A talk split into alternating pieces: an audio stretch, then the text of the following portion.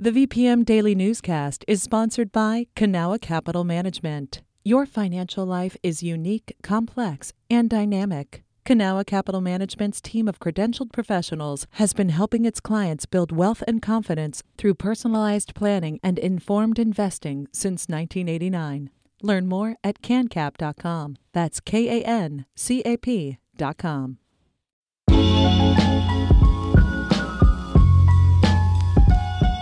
Good morning and welcome to BizSense Beat, our weekly roundup of the top business stories from Richmond BizSense. I'm Benjamin Dolly, and joining me this morning is BizSense reporter Jonathan Spiers. Good morning, Jonathan. Morning, Ben.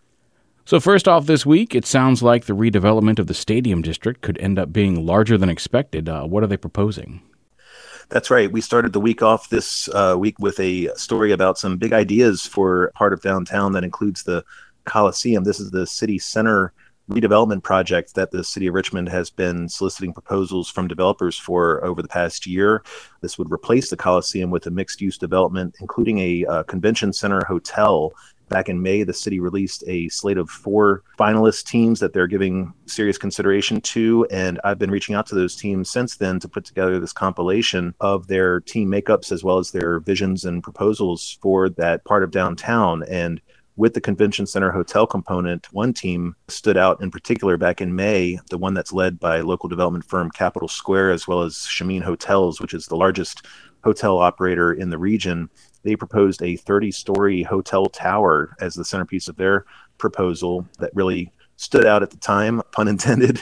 But since then, there's another team led by a group out of Houston called Machete Group, as well as Richmond development firm Bank Street Advisors.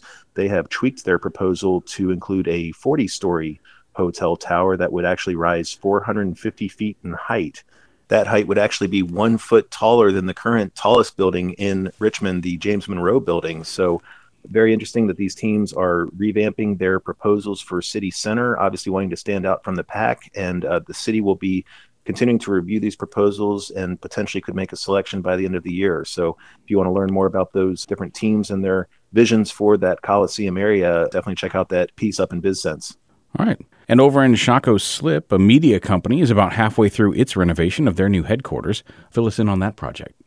Tilt Creative and Production, um, newer name, uh, formerly was known as Park Group, a local video production firm in town. They have a hard to describe complex down in Shockoe Slip. It actually involves three different buildings, I believe, that were combined over the years. They're all about 150 years old, and the company has been undergoing a pretty significant renovation of that property, really bringing out the historical features of the building and also updating it for today's uh, work environment, in, in particular the pandemic era hybrid work environment where people are maybe in sometimes and working from home or remotely other times. So, really interesting project. Some really interesting renderings by a local firm, Campfire and Company, that show what uh, the final result will be. So, anyone who's been curious what that activity has been going on down in Shockoe Slip can read all about it in that article.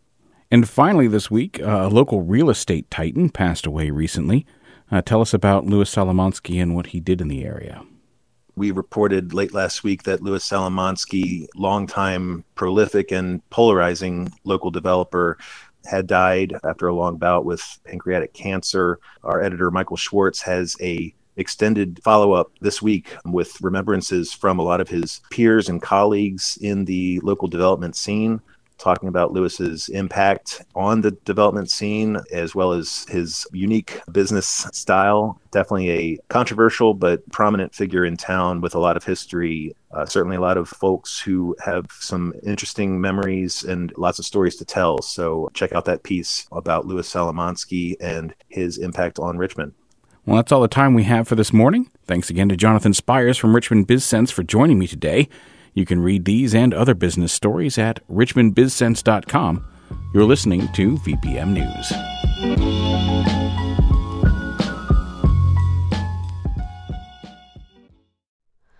Hi, it's Terry Gross, the host of Fresh Air. We bring you in depth, long form interviews with actors, directors, musicians, authors, journalists, and more. Listen to our Peabody Award winning Fresh Air podcast from WHYY and NPR.